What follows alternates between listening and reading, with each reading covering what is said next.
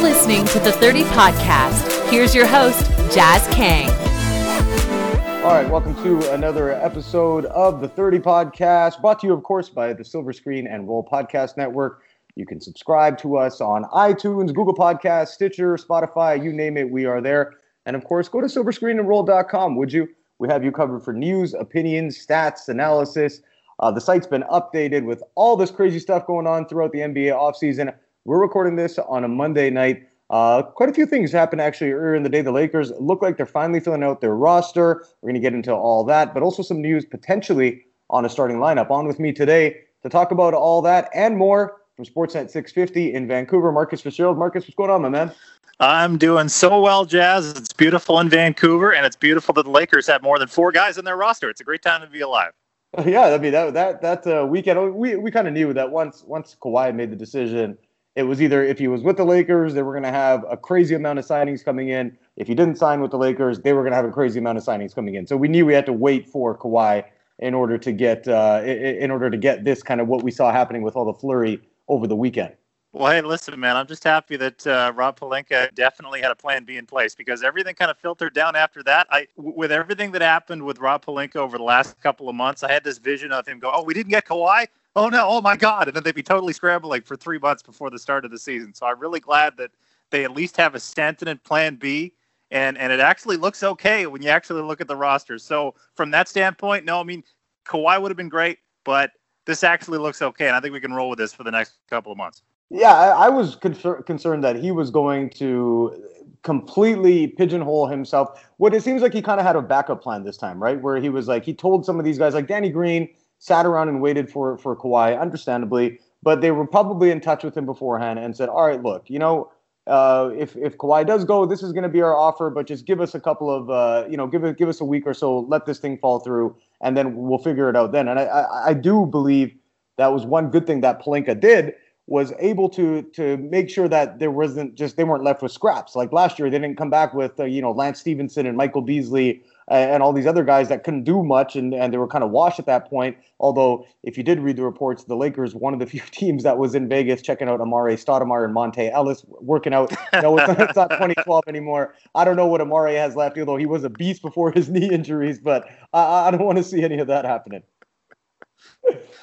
Well, I think Monte could probably give you a little bit more fluid, movement offensively than, say, Rajon Rondo, because Monte had it all back in 2012. I don't know what he looks like now in 2019, but again, getting back to Pelinka and having a plan B, and not only that, Jazz, but also learning from mistakes, because last year was dominated by the narrative of, holy crap, LeBron needs shooters, and none of these guys can shoot, no matter what Magic wanted to tell us. At least it looks as though Rob Pelinka has taken last year's mistakes and learned from it a little bit, even if Rajon Rondo is back in the fold. And JaVale is back in the fold, but now with Anthony Davis and Boogie in there, JaVale doesn't have to play 35 minutes and exhaust himself by January. So I think Pelinka has taken the lessons of a year ago and actually used them and actually turned them around, because the roster, and I know it's July the 8th, okay? By October 29th, we could be freaking out. But on July the 8th, the roster looks pretty good, and I like to think that Rob Pelinka has learned from his mistakes, and that's a good thing, because you don't want a stubborn guy, because then we'd be in the same mess we were a year. If you didn't see it earlier, Chris Carter, this feels so weird talking about Chris Carter talking about the NBA, but whatever, cool, man, you know what I mean? You want to be an insider and you want to get in on that stuff, great. Chris Carter, NFL Hall of Famer, former Minnesota Vikings, great. He's now on Fox Sports. He said that Kawhi wasn't happy with the way Magic was leaking some stuff out about the meeting that they had. I don't know how much that played into it. To me, Kawhi was using the Lakers almost as like a way to leverage himself to figure out how to get to the Clippers. And we're both Canadian. And so we knew, and I watched what was happening with the Raptors. I'm like, the longer this goes on, he ain't going back to Toronto. And yeah. I know there was rumors that, if they got Paul George, he would have considered it. I think he knew the Clippers were where he wanted to be. Yeah, it doesn't make Magic look good, because let's be honest, since he left, that whole entire friggin' organization has turned around without Magic Johnson. Not to say he wasn't great on the court. He's done a lot of good things off the court, although it's easy if you're a multimillionaire and you're one of the best of all time to play in the NBA. It's not hard to be a successful businessman, because everybody wants to jump in with you. Well, one of the keys of being a successful businessman is getting your name out there and getting buzz out there. And Magic Johnson and having conversations with Kawhi. Oh, guess what? Magically, some of the information from that conversation leaked. and maybe Kawhi's camp didn't like that. That's Magic the businessman. That's not Magic acting as the president of a basketball team, which he is not anymore, and he recognized that he's not comfortable in that role. Now he can be the ambassador again. The problem is he's still leaking stuff out there. However, and I'll say this for the people in Canada as well, when Kawhi came back to Toronto on that MLSE private plane, the group that owns the Raptors and the Maple Leafs and Toronto FC and all that, everybody here said, well, why would Kawhi fly back to Toronto to tell them no? Why would he do that? He must be staying. And I looked at them and said, no, you idiots, come on. Why, you know, he's going to fly back to meet with Masai Ujiri to, A, see what's up, and probably say to him face-to-face, hey, look, thank you so much. I had a nice time here. I'm glad you won the Larry O'B. I'm glad you have championship rings, but I'd really like to go home. That's a respectful thing for Kawhi to do. That was always my thought. So it didn't surprise me at all when the news broke on Friday night that he wasn't re-upping with the Raptors. So that was kind of the sentiment in Canada. The Magic and Kawhi. It's pretty clear that Kawhi didn't really want the Lakers at all. We mentioned moving the meetings around from place to place so that he could secretly deal with the Clippers at the same time. I was actually thinking about this when I was in the car today. Everybody likes to use the rap lyric, real G's move in silence like he's lasagna, Lil Wayne. Kawhi actually embodies that. He doesn't just use it in a Twitter bio like a lot of us do. He actually embodies that. Real G's move in silence. That's what Kawhi did. We didn't know anything about Paul George. That's the most impressive thing of all this. Kawhi doesn't speak, and he somehow was able to do all this under a shroud of darkness. No insider had any of this Paul George stuff until it happened. That is astonishing to me. And I think about Kawhi's camp and say, well, we don't want anything to leak. And not only do we not want anything to leak, we're going to move in complete silence, and you're not anything. That's what makes Kawhi and his camp so fascinating. Yeah, this whole thing was done in a way that was like a CIA operation or something like that. Like, you didn't hear anything. And it was impressive because we live in a day and age now where, let's be honest, people want to share what they have for breakfast, and they want to put it online so everybody can see it, and they want to talk about all these great things that they're doing. They could be like Little Bow Wow and put up fake pictures of you pretending to go on a private jet when you're sitting commercial. We know this stuff. You know, that's what people, and the dude just went about it silently. I personally don't like the way he strung along both the Lakers and the Raptors. I'm not saying he shouldn't have taken his time to make the decision, but to me, my perception of it all, and I'm not saying this with any source or report, is that he wanted to find a way to go to the Clippers, and that was always going to be the destination. He just had to wait for them to figure it out. And the way that they basically, you know, said to him, hey, if you guys can make the move to get Paul George here and give up every draft pick you have for the next 46 years, then yeah, I'm gonna come there. And I just feel like he hamstrung the other organizations. But I mean, people have beat that to death. The Lakers, though, had to move on. They made a flurry of moves. If you didn't hear, they signed guys like Boogie Cousins, bought in Quinn Cook, Danny Green, as I mentioned as well. So this was earlier this morning. Avery Bradley, formerly of the Celtics, played with the Memphis Grizzlies a bit last year. What do you think that he's going to bring to the table? I like it because I think that he's a 3-and-D guy, but he'll give you 18 to 20, and I think the Lakers just need to find the depth right now. So I think it was a really good move to have him. Well, it's funny. I actually think the Avery Bradley move was a good move. As soon as I saw the Woj bomb, I got really excited. In fact, I very excitedly texted you that the Lakers are bringing in Avery Bradley, and I thought, oh, boy, this is fantastic. All the things you just said. He can fill the needs that the Lakers are looking for right now. He can hit threes. He can play defense.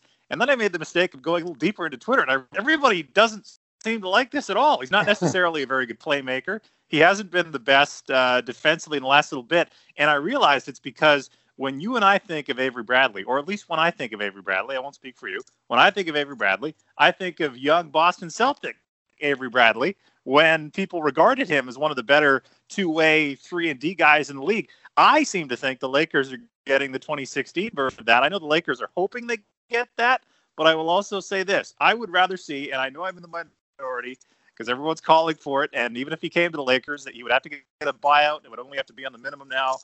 I would rather see a 28-year-old Avery Bradley play for 60 games than a 35-year-old broken down Andre Iguodala. I know I'm going to get hammered for that. I will get crushed, and I understand it. I get it, but he's 7 years younger than he.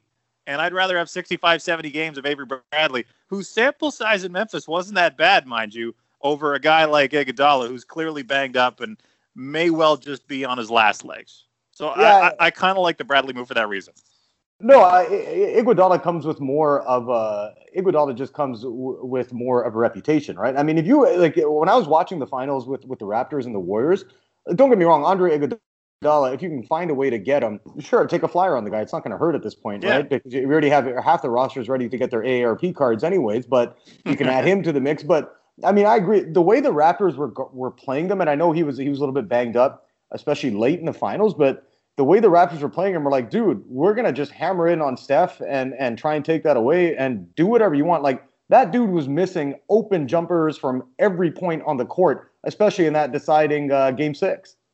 Yeah, that's right. And again, we, you know, small sample size theater and all that. I know it was only 14 games in Memphis, but I'm pretty sure Bradley was at something like 38, 39% from three. Well, that's not awful. I mean, if you can get that kind of clip out of him offensively and he can take the pressure off of now point guard LeBron and defend point guards at the other end of the floor. And I know we're going to get into point guard LeBron in a little bit as well.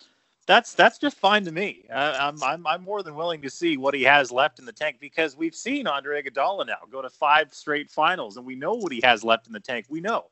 We've seen it. We know what he can bring positively, but we know what the negative side could be, whereas Avery Bradley, it's like, well, you know what? We have to wait and see with this. We'll give him a year, and then maybe in a year's time we'll treat Avery Bradley the same way we do Rajon Rondo now. Maybe we will. But maybe we won't. And that's what the Lakers front office is hoping for. And that's what I'm hoping for, too. I don't mind the move. I really don't. No, I liked it. I don't know what people were expecting. I mean, they were going to have to get some bargain basement guys, and they got them. It's a 2-year deal. Yeah, it's a player option for the 2020-2021 season. But you look at his numbers.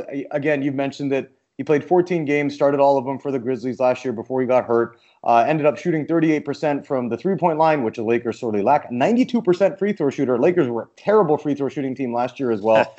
For his career, he's 78%, so close to 80. And he was putting up 16 a game. Now, on a pretty bad Memphis team, I'll give you that. But at the same time, I do think he's a younger guy. Now, if they can find a way to get Iguodala, and you're going to get him on the cheap, on a vet minimum, you have one roster spot left, so who knows where that's going to go to. Yeah, sure, bring him in. It's not going to kill you, but overall, I think even regardless of this move with Bradley, I do think he gives something to the Lakers that the team sorely, sorely missed last year. Yeah, a little shooting. You can actually send him to the line in a situation and not cringe. There's one thing I can't stand in professional basketball, and that's guys who can't shoot free throws. I mean, it's one thing in college when you got kids in the tournament missing big one-on-ones all the time.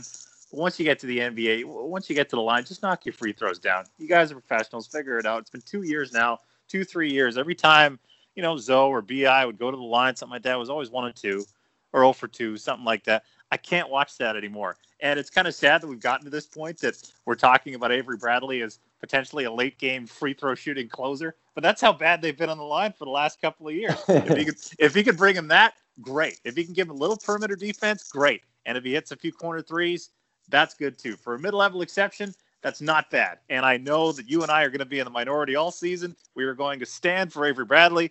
We are Avery Bradley stands now. This is where we are, Jazz. This is what this season has done. This is what this offseason has done. And I'm ready for it. Bring it on. I will take him over a 35-year-old Andre Iguodala, unless by the time this airs, they bring him in on a veteran's minimum. I would take Iguodala over Kyle Korver, believe it or not. 100%. Yeah, I mean, Kyle Korver's washed too. Again, but they just need some bodies, some guys who can show they can play. And you're not asking them to play 20 minutes a night. You're asking them to play 15. One counterpoint to you, though, if you're talking about these guys should step up and make the free throws, it's easy for us to say because we have the hands of a 16-year-old schoolgirl. But for these guys, if your hands are the size of lunchboxes and the basketball is the size of a tennis ball, it's not exactly easy. It's not exactly easy to chuck it in from 10 feet out. All right, okay. I'll give you that. I'll concede. It's just been painful the last couple of years knowing that, you know, any time those guys got to the basket, it's like, well, it's not guaranteed, and it was never guaranteed late in ball games either. So it might be nice to have a guy who can hit 80% out there. Well, let's get into one thing that you mentioned. Chris Haynes of Yahoo reported earlier the Lakers intending on moving LeBron to the starting point guard position. We'll get into that right after this short break. And we are back, as I mentioned just before. So Chris Haynes of Yahoo Sports put out a report earlier today. Lakers intending to move LeBron to the starting point guard spot. I love this move. It makes total sense to me because you have nothing behind them other than Caruso and Rondo. And even with Rondo, I still think Caruso, if he plays well enough in training camp and earns it over him, should get the first look at the backup minutes because he was way better than Rondo overall. The team's defensive rating was something like 10 or 11 points better with Caruso on the floor than Rondo. He's a better three-point shooter. He's more agile and athletic now than Rondo is because Caruso's sneaky at that. So to me, if you're looking at filling out this starting lineup, this is what I would do. I would go LeBron at the one. I would start Avery Bradley, our new crushing the NBA, as you heard us in the beginning talking about that. Avery Bradley at the two. I was going back and forth on this. I was talking about this on Twitter earlier as well. But maybe I would go Danny Green starting at the three. I said Kuz earlier, but the more I thought about it, the more I looked into it, I go Danny Green at the three. Obviously, then you got AD and Boogie. I'm excited about the Boogie signing. I think him and Anthony Davis had great chemistry when they were on the Pelicans.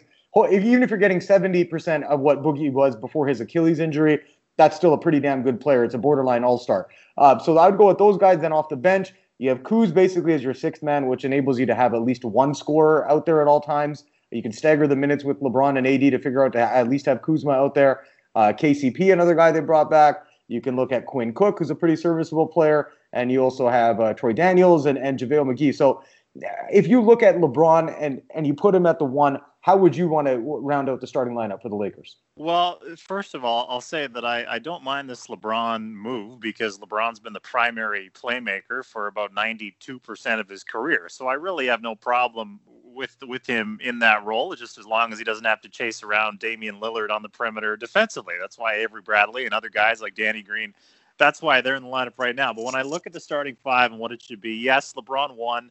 I want to start Danny Green because he has that sort of, championship cojones, if you will. It just makes sense for Green to start to begin the regular season. And I know a lot of this is fluid, and Frank Vogel has some decisions to make. And hopefully they'll be Frank Vogel's decisions to make. We'll talk about that with Jason Kidd looming a little bit too, I'm sure.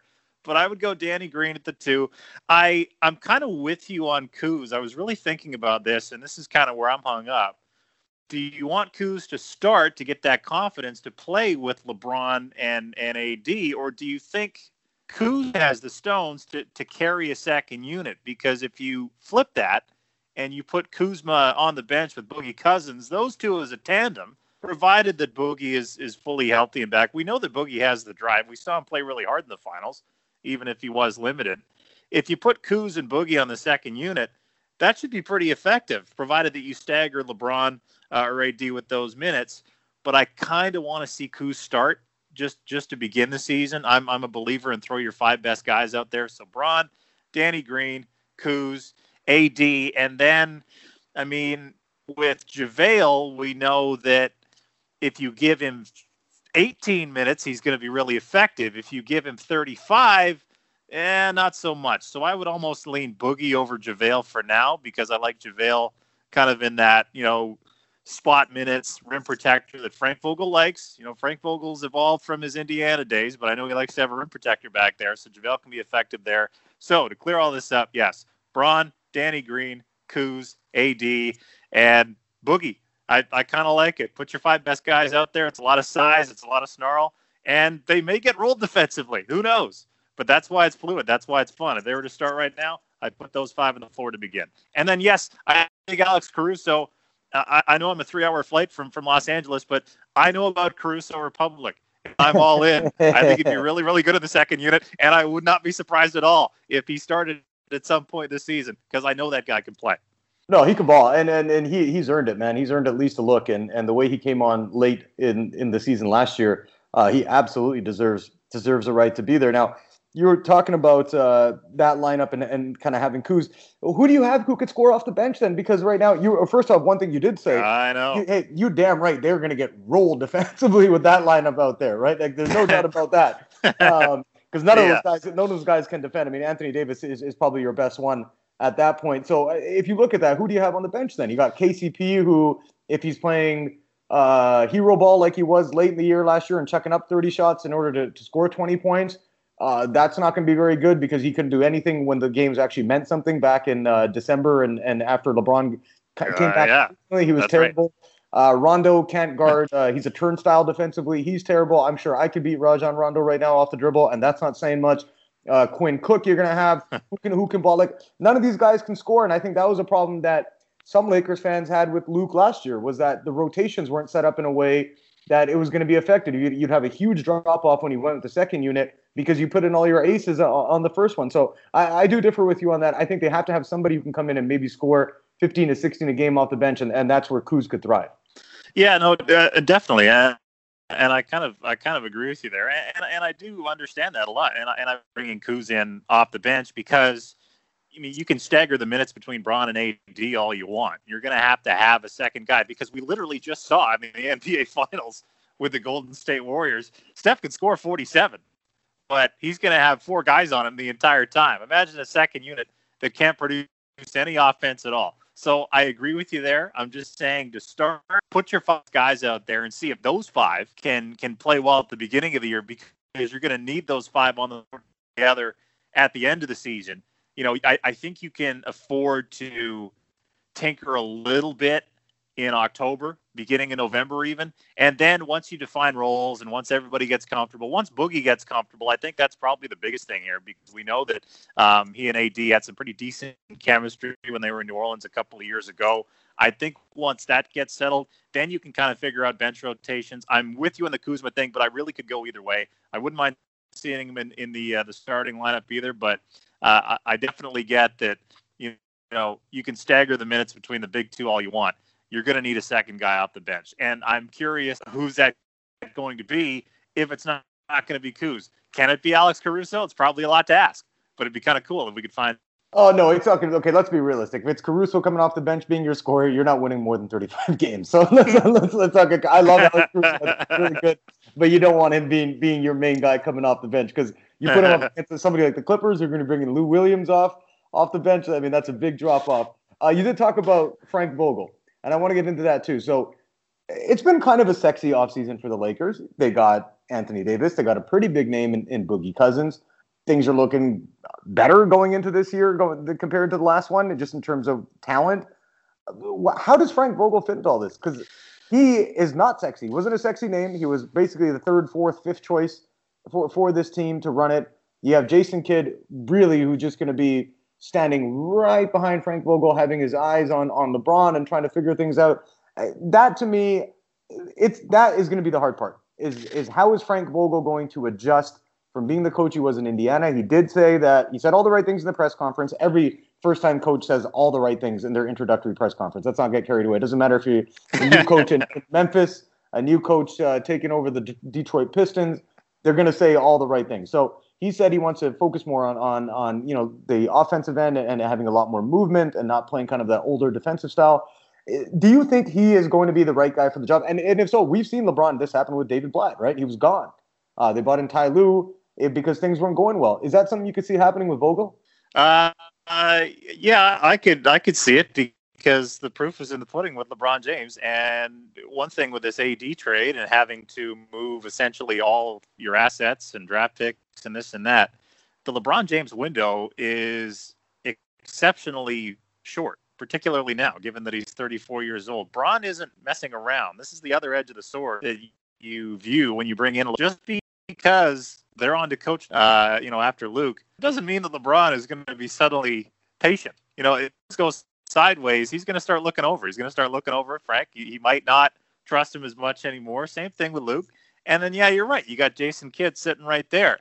And it's almost like the Lakers front office, for whatever reason, kind of knows that. It's like, well, if LeBron does this again, at least we have a guy that's sitting right there with some institutional knowledge that we can just, you know, we don't have to hire somebody, you know, out of the blue like a Ty Lue situation. You know what I mean? Like we don't have to call some guy in off the street and you know, acclimate himself to a new roster. That being said, and you kind of took most of my answer with that press conference, at least Frank Vogel seems open to playing this style, because I got to be honest with you, when they hired Frank Vogel, I totally forgot about those couple of years in Orlando. Like I literally completely forgot about it and wiped it out of my mind.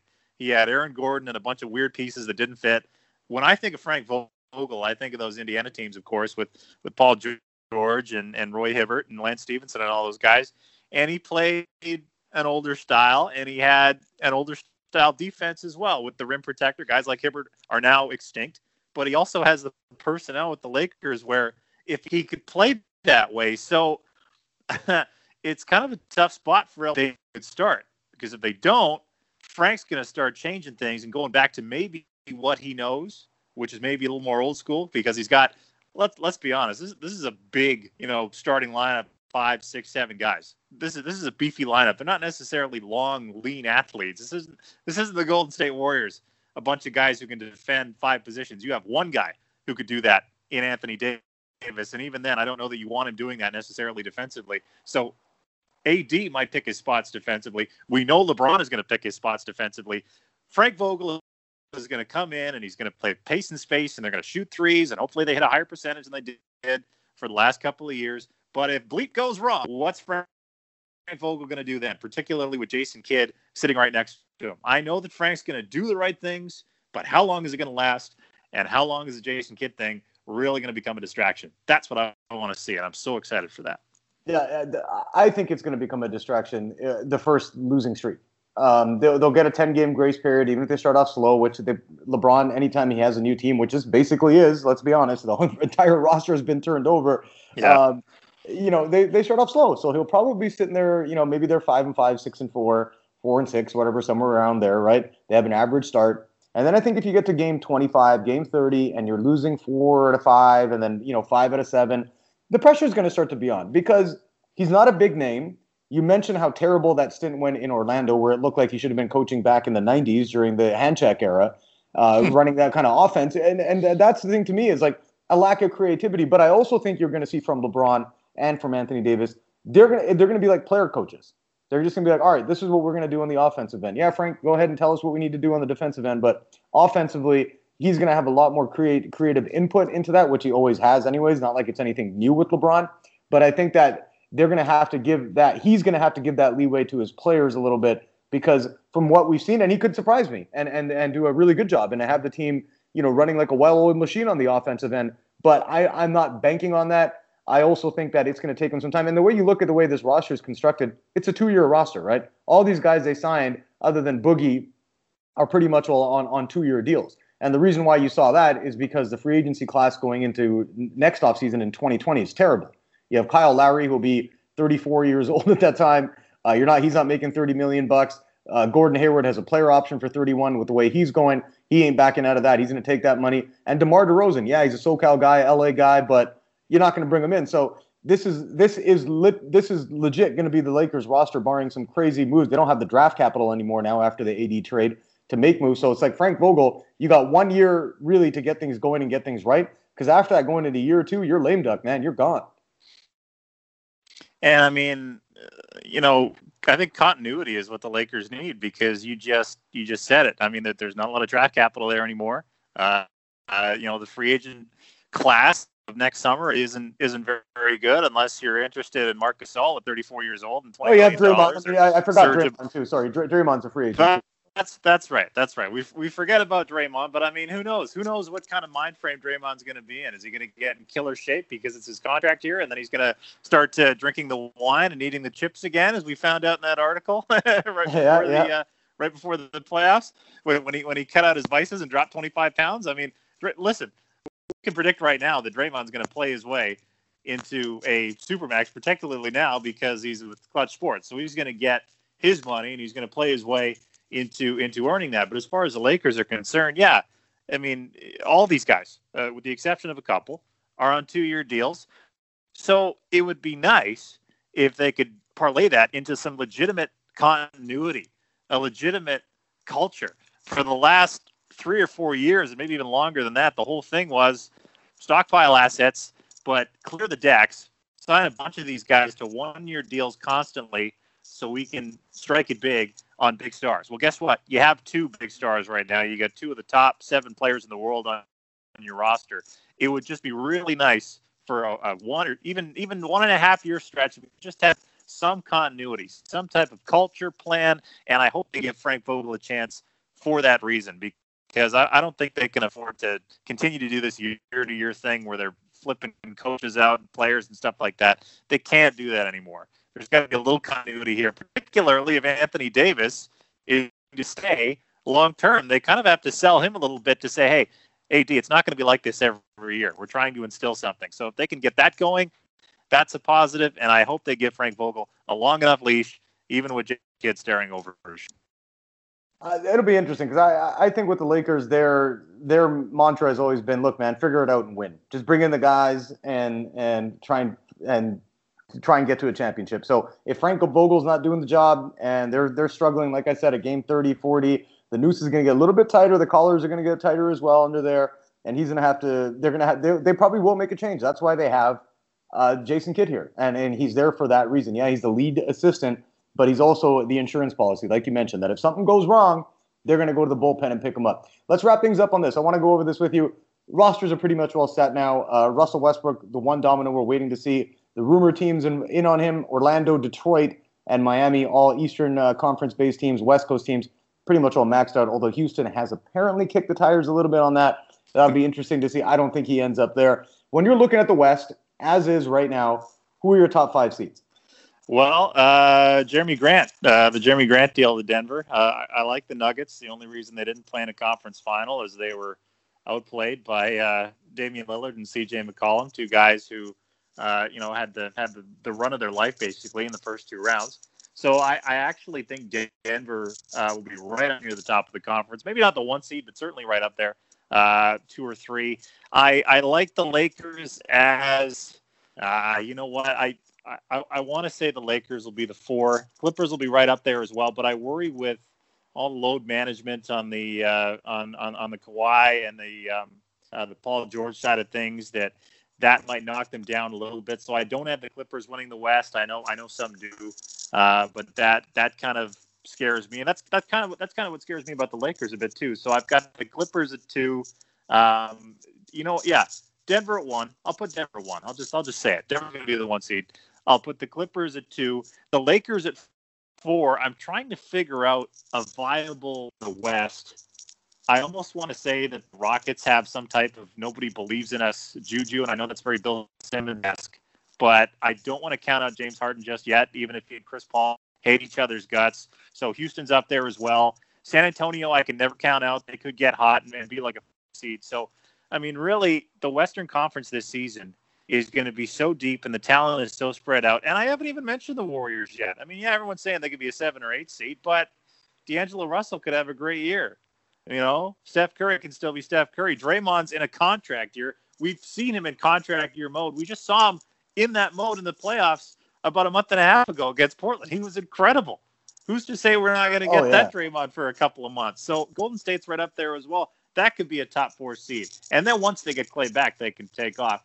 But, yeah, I mean, I think those are my top 5. I have the Lakers. I have the Clippers up there. I got Denver winning the conference. Again, continuity and a culture. They actually have those things, the things that I've talked about. I'd like to see with the Lakers.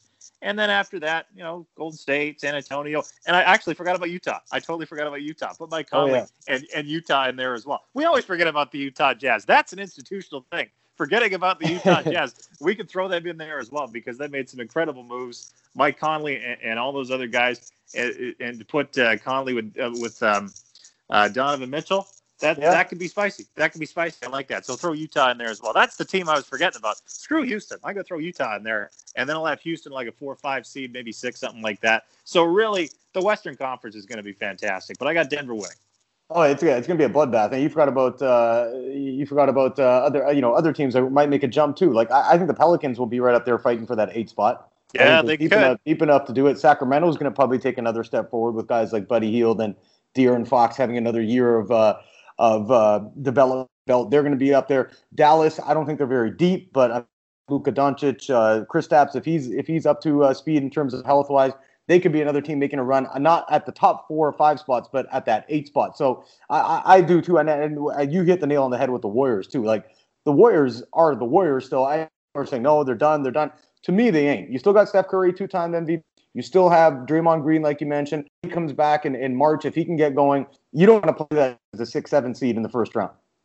No, of course you don't. And, I mean, who knows? They could be a 7 seed. They could be a 5 seed. We could get MVP Steph. It's not inconceivable. We could see that. And we could get Western Conference Finals contract year Draymond and all-star with a chip on his shoulder, flipped out for Kyrie Irving, D'Angelo Russell. Do you know what I mean? So there's a lot of factors on that Golden State side that I like. That's a regular season big 3 that could get you to a top 5 seed. But again, Utah, We always forget about Utah, don't we? And I mean, Mike Conley with Donovan Mitchell. That's easy to forget about Utah. Right? It's Utah. Yeah. No, we always forget about Utah. Yeah. And, you know, Utah Jazz Twitter is very sensitive, so they're really going to like this if they ever hear it. So there's that, too. But don't forget about Utah. Houston, don't quit on them yet. I mean, they've had their drama, but they could still roll the ball out there and probably shoot their way to 48-50 wins and get in. I don't know about a top 3 seed, but, you know, somewhere in there, they're going to be in the hunt. So really, that's what this free agency has done. It's taken the super team era and it's kind of leveled things out. And now it's wide open. We have any number of teams that could compete and win in the West, and both the LA teams are going to be right up there. But again, with, you know, staggering minutes and games and things with LeBron and AD and Kawhi and Paul George, I don't know that they'd be willing to play for a 1 seed. But they're certainly going to be up there in the top 4. And I'm very excited for the Battle of LA. I'm like Bart Scott in that one interview post-game after they beat the Patriots, right? Can't wait. That's all. I can't wait. I can't wait for the NBA season to come. Can't wait. You know, it's going to be a ball. Man. Oh, man. It's going to be it is going to be, to me, the best regular season in NBA history. And I'm just looking at the Western Conference. And I'm saying that from the fact that this year, you know, the Dubs were the top seed. They won 57 games. I personally don't think the teams are going to get that close to that. I think they're so evenly matched. Home court advantage is going to play a big deal. Obviously, you're going to have the teams. Yeah, the NBA does less of it playing the back-to-backs, but, you know, the road trips and you know, being weary and tired and fatigued, and now you have the load management aspect. I think you're going to see the 1 seed in the West at about 52, 53 wins, and then you're going to see just a glut of teams filled in after that from about 2 to 5, 2 to 6 that are going to be separated by, you know, this year, from the 8 seed to the 1 seed, the Clippers and Golden State only separated by 9 games, which is not too much in the bigger scheme of things. But if you look at maybe that 2 to 6, 2 to 7, I think it'll be a difference of 3 or 4 games. So it's going to be insane. Oh, yeah, for sure. It's going to be just like the way it was this past season. Well, it's like, well, you know, if the Blazers had 2 more wins, they'd be the 1 seed. Instead, they're the 6. And I think that's what made the regular season so exciting, even if we kind of knew, you know, what was going to play out in the postseason and who's going to emerge out of the West. The added bonus this year now, though, we don't really know what's going to happen in the playoffs either. So we can really, really enjoy the entire season. We always enjoy the journey in the NBA. We always do, except now there's no real certainty at the end of all this, and we can appreciate it as one. I'm excited. You're excited. It's going to be great. And again, like we said, we're only talking about the Western Conference. We haven't even gotten into the East yet. Yeah, East is all Philly and Milwaukee, and then the rest of them will figure it out. That's I'm just more excited for the West. But you know what, man? It's always fun talking hoops with you. I know you're a diehard Lakers fan, so it's always good to get your perspective on things. Always a ball, buddy. I can't wait to come back and do this again. All right, that's Marcus Fitzgerald of Sportsnet 650. You can catch him on Twitter at MarcusFitzy. And don't forget to check us out as well at LakersSBN. And go to silverscreenandroll.com. We have you covered for everything Lakers. It's been a madhouse over there with Christian, Anthony, and the entire crew. Been working nonstop as we've really been in the first maybe 2 weeks. Well, the tampering period starts pretty much all during the season. But we'll say officially it's only been about a week and a half since the NBA offseason got started. Also, don't forget to subscribe to our podcast network. We have shows coming out Monday through Friday. Tomorrow coming up, you'll have the Alexes. They'll break things down as well. And who knows? Maybe some more news will drop by the time you listen to this podcast. Again, recording this on a Monday night to give you a quick recap of the day so far. Lakers ended up adding Avery Bradley, 2-year deal, player option for the second one. And the other news, Chris Haynes saying LeBron probably going to take over the point guard duty. So it'll be interesting to see how Frank Vogel ends up figuring out how to set up this roster for success. That does it for this episode. I'll talk to you all next time.